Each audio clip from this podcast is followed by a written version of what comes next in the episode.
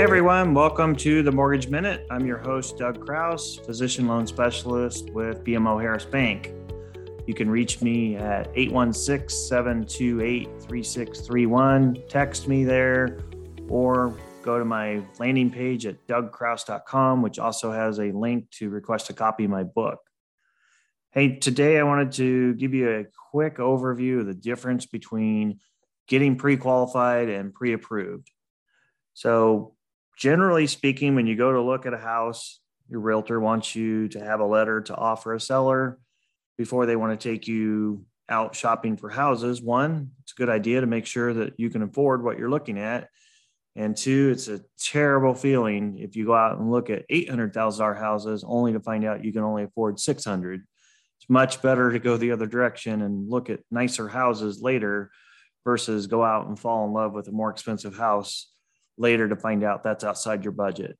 But back to my original topic, pre pre-qual letter is what 90% of the country uses and generally speaking that would be you fill out an application credits pulled a hard credit check and maybe you don't supply the pay stubs tax returns the asset statements some lenders will take that at face value that what you said is what they're going to get versus Others still want to verify all of that, but the pre qualification stops at my level, meaning comes to the loan officer. We review credit again, review the assets and income if you provide them. If you don't, we take the application at you know what you put on it, and then make the basis of what your debt to income ratio looks like. Review the credit to make sure it meets the criteria.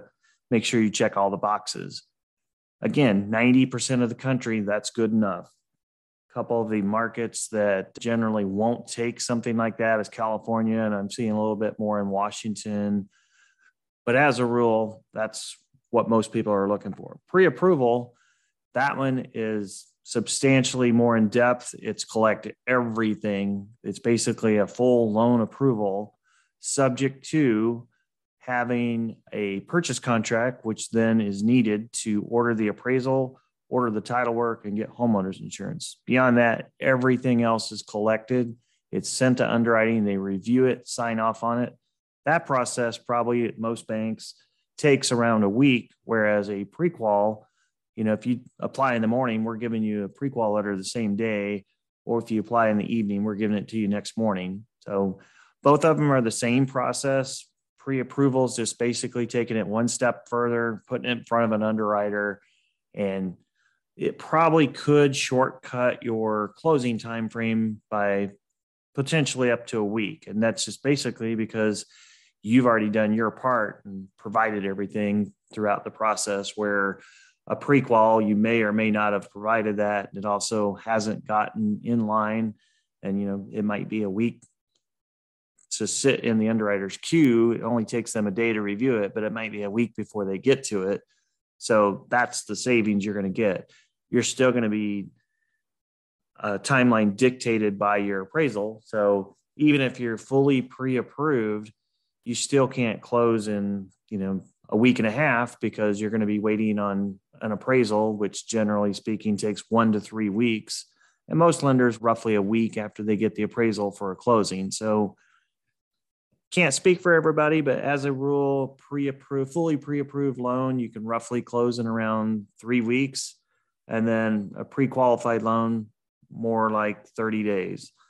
One thing I would say as realtors are writing either, I just keep getting realtors pushing the limits of, you know, hey, can I get a loan contingency in 10 days or can get an appraisal contingency in seven days?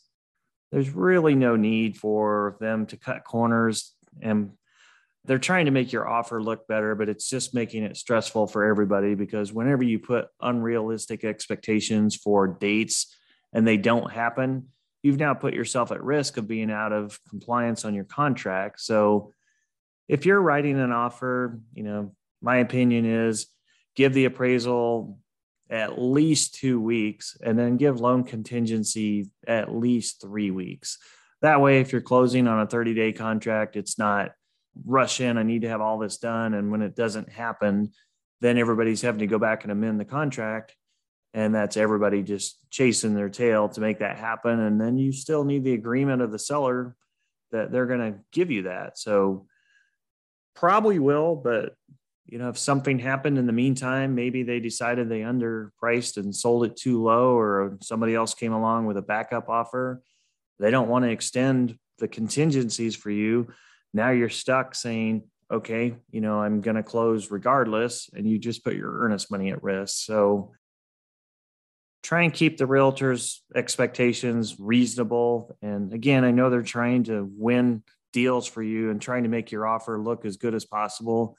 But sometimes that's not in your best interest just because it's putting you in a bad situation in two weeks or 10 days or seven days, whatever they wrote, as well as potentially putting your earnest money at risk. So, hey, this is this week's Mortgage Minute. Again, my name's Doug Crouse. You can find me on my landing page, dougcrouse.com. Feel free to reach out if you have any questions I could help, or on that landing page again, request a copy of my book. We mail out free copies on a weekly basis. Thanks for listening.